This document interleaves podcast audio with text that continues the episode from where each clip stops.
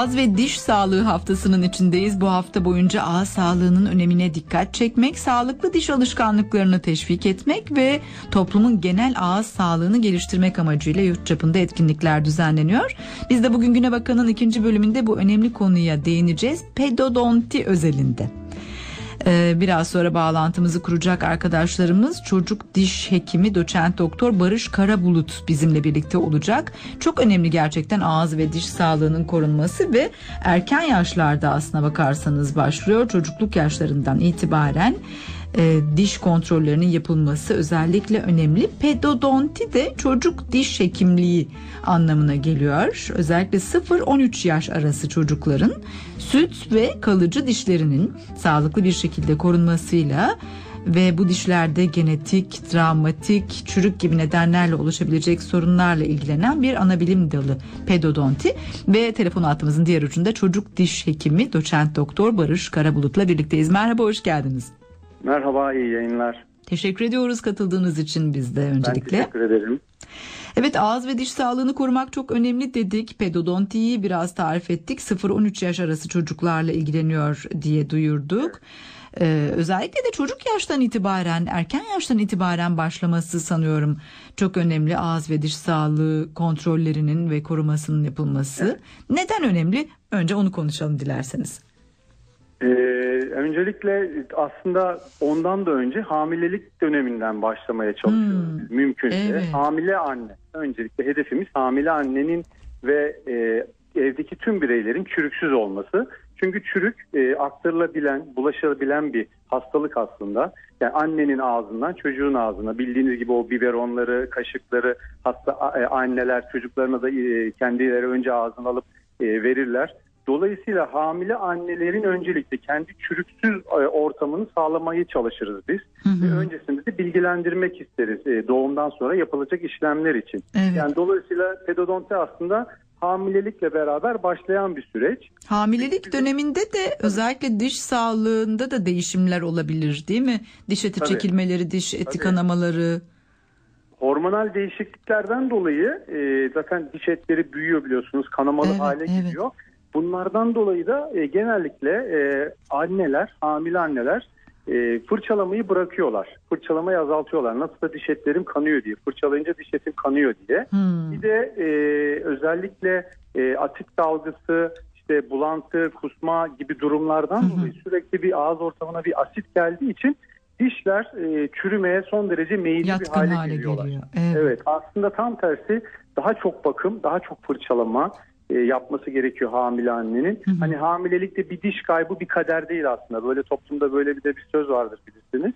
Aslında bunların sebebi tamamen e, hormonal değişiklikler ve e, genellikle hamile annelerin fırçalamayı bırakması. Evet hamilelik döneminde çok dikkat etmek gerekiyor diyelim. Çok daha fazla. Öyleyse. Tabii.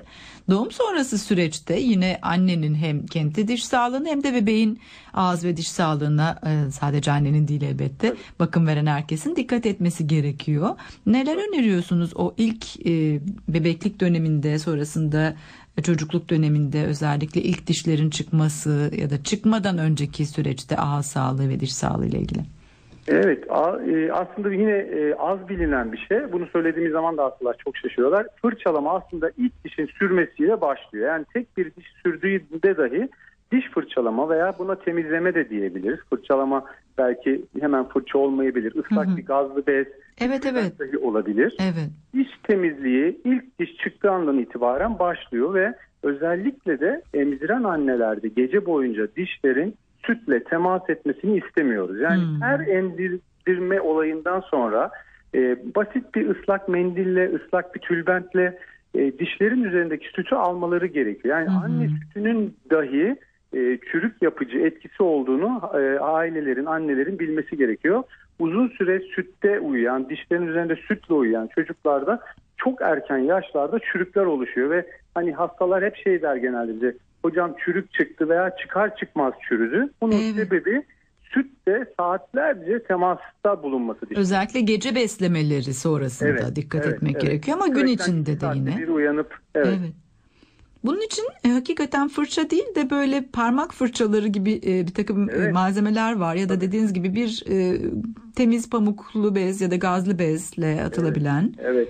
Evet, Çok kolay evet. yapılabiliyor değil mi bu temizlik bunun bebeklerde? Için, bunun için e, bunun için artık eczanelerde hani ıslak mendil gibi sadece diş temizlemek için kullanılan ksilitol emdirilmiş E, bezler var. Yani bebekler için kullanılan. Hı hı. Çok kolay. E, hemen silebilirler. Yoksa e, fırçalamak tabii ki o işte mümkün değil ama evet. basit bir e, sütü e, dişin üzerinden almak bile çok çok faydalı olacak. Bir alışkanlık başlıyor ve öyle devam ediyor aslında. Evet.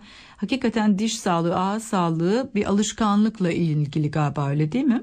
Mutlaka ve alışkanlık ve e, aileden de çocuk çocuğa geçen, geçen bir alışkanlık. evet yani görerek gördüklerini çünkü yapıyor. Hı hı.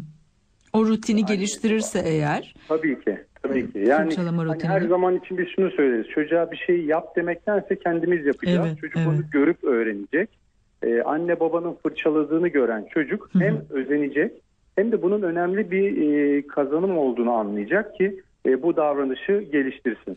Kaç yaşından itibaren çocuk eline fırçayı alıp dişlerini fırçalamaya başlamalı ya da bunu önce e, bakım verenler mi yapmalı? Yani bildiğimiz hani parmakla temizlemenin dışında e, fırçalama işlemine ne zaman başlamalı?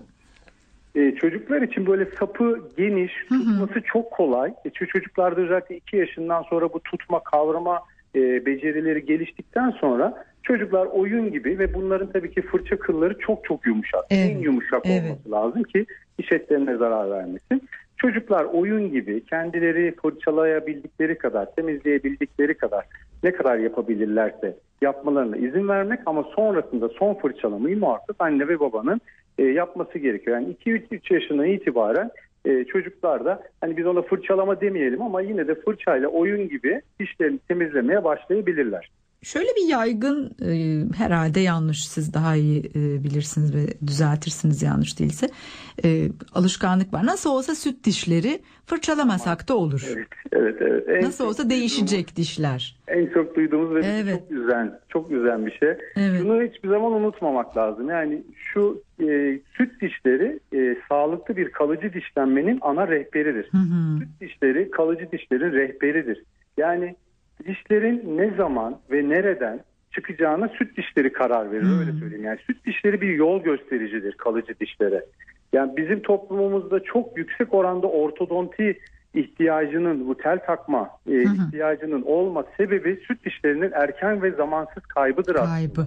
Evet. Süt dişleri zamanında kaybedilmese, yani erken kaybedilmese, hepsi zamanında düşse inanın bu kadar çok ortodonti vakası da ülkemizde olmaz. Neden erken kaybedilir süt dişleri? Zaten düşecekti bizimle ilgili değil diye de bilinir. Ama hepsinin belli bir yaşı var. Hı hı. Yani hepsinin bütün süt dişlerinin altında birer tane daimi diş olduğunu düşünün. Evet. Ve bu daimi dişler bu süt dişinin kökünü hizalayarak o kökü erite erite yukarıya doğru çıkacak. Hı hı. Eğer önündeki bu kök kaybolursa yani hı hı. diş çekilirse üzerindeki diş çekilirse o zaman çeşitli sebeplerden çürüme vesaire yani. Çürük olabilir, travma olabilir, evet. kayıp olabilir. Evet. O zaman rehberini kaybediyor. Kaybediyor. O zaman geç sürer. Yolunu bulamıyor sürer, yani. Evet. Yolunu bulamaz ya da hiç süremeyebilir. Yani Bunların tamamı da işte bizi nereye itiyor? Ortodontik, Ortodontik. E, anomalilere itiyor maalesef. Hı hı. Ortodontik anomaliler farklı sebeplerden de olabiliyor elbette. Tabii genetik de olabilir. Evet. Ne kadar e, ne kadarı düzeltilebiliyor? Belli bir başarı oranı var mı? O da yine e, erken müdahaleyle hı hı. E, son derece yüksek başarı oranları var. Artık e, sadece teller değil, şeffaf plaklarla ortodonti evet. de mümkün çok daha hasta konforunu ön planda tutan e, bir uygulama ve artık e, ortodontide de bir yaş sınırı yok. Aslına bakarız yetişkinler dahi ortodontik tedavi ile belli düzeydeki çapraşıklıkları tabii ki çok ağır çapraşıklıkları demiyorum ama belli düzeydeki problemleri yetişkinlerde dahi ortodonti e, inanılmaz teknolojisi gelişen bir branş. Hı hı. O yüzden e, hem biz karışık dişlenme döneminde 7-8 yaşlarında çok ağır vakaları eğer çok ağır bir vaka değilse de 12 yaşından sonra tüm kalıcı dişleri çıktıktan sonra ortodontik tedaviyle hemen hemen bütün vakaları e, çözme imkanına sahibiz. Bazı ortodontik problemler yalnızca geri dönüşümlü olabiliyor. Hı hı. Geri dönüşümlü olanlar için de bazen ömür boyu sadece geceleri bir e, plak takması yani tekrardan hı hı. olay yükseltmesin diye gerekli olabiliyor. Ama onun dışında 12-13 yaşından itibaren ortodonti tedavileri başlıyor ve uzun süreli biraz sabır isteyen ama e, değil mi kalıcı sonuçlar veren tedaviler Tabii. diyebiliriz onlar Hem aile için. hem çocuğun sabretmesi son derece önemli. Pedodonti e, evet. çocuk e, ağız ve diş evet, sağlığıyla evet. ilgileniyor ve çok önemli çocukların ilk karşılaştıkları diş doktoru. Belki evet. e, yetişkinliğe giden süreçte diş sağlıkları ile ilgili ilk adımı da e, ebeveynlerden sonra sizler atıyorsunuz. Nasıl bir yaklaşım evet. içinde olmalı o iletişim nasıl gerçekleşmeli? İletişimde en önemli şey güven ve empati. Hı hı. Ee, bir kere e, o çocuğun bir şekilde güvenini kazanmak lazım. Yani hemen ona bir hekim gibi davranmak değil de daha böyle bir abi abla gibi sevecen bir şekilde davranmak. Onun zaten gelirken kafasında bir sürü soru, endişe, korku evet. var. Bazen çevresinden, bazen annesinden, babasından e, duyduğu şeyler ki burada yine parantez içinde anne babaların evde bu konuyla ilgili kötü şekilde konuşmamaları, Olumsuz yani konuşmamaları. kötü hatıralarını evet. anlatmamaları e, gerekiyor ve doktorla diş hekimiyle korkutmamaları çocukların çok son derece hmm, önemli. Evet. Ee, böyle ön yargıyla geldikleri zaman kazanmak bir tık daha zor oluyor ama her çocuk e, endişelerini aşabilir. Yeter ki e, ilk tanışma, ilk e, güven ortamı sağlıklı bir şekilde kurulabilsin. O güven ortamı kurulduktan sonra e, çocuğun bazen canı yansa dahi hekimine o kadar güveniyor ki hı hı. hani onun normal oldu ve ona dayanmaya çalışıyor. Çocukların inanılmaz bir e, bağlılıkları var. Yani çocuklarda kapris diye bir unsur yoktur. Çocuklar ya korkar hı hı. ya da birazcık şımarıktır. Ama kapris yapmaz. Yani herhangi bir duygusu yoksa onu varmış gibi göstermez. O yüzden güvendiği zaman hı hı. canı yansa bile dayanmaya çalışır. Önemli olan o ilk e, teması doğru kurmak. İlk temas doğru olduktan sonra gerisi son derece rahat gelir. Evet çok zorlamamak belki bir şeye itiraz ediyorsa. Tabii ki, Tabii ki o ortamın nasıl olduğu da çok önemli. Bazı diş e, doktorlarının muayenehaneleri böyle hakikaten çocuklar için bir e, ca- cazibe alanı gibi de olabiliyor değil mi? Tabii, Oyuncaklar, olması lazım. Çizgi filmler vesaire e, ekran karşısında hiç farkına bile varmıyor.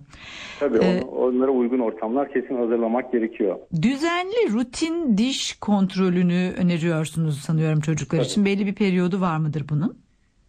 Genelde 6 ay olarak söyleriz ama çürük e, riski çok yüksekse 3 ayda yapabiliriz bunu. Ama 6 ay içinde her 6 ayda bir muhakkak e, diş kontrolüne gitmekte fayda var. Hı hı. İlk muayenede genelde biz 3 yaşında başlamayı tercih ederiz. Çünkü ağızda bütün dişler sürmüş olur. Hı hı. Hani 3 yaşından itibaren her 6 ayda bir bir diş hekimi muayenesi e, hastalar için son derece önemli. Önemli.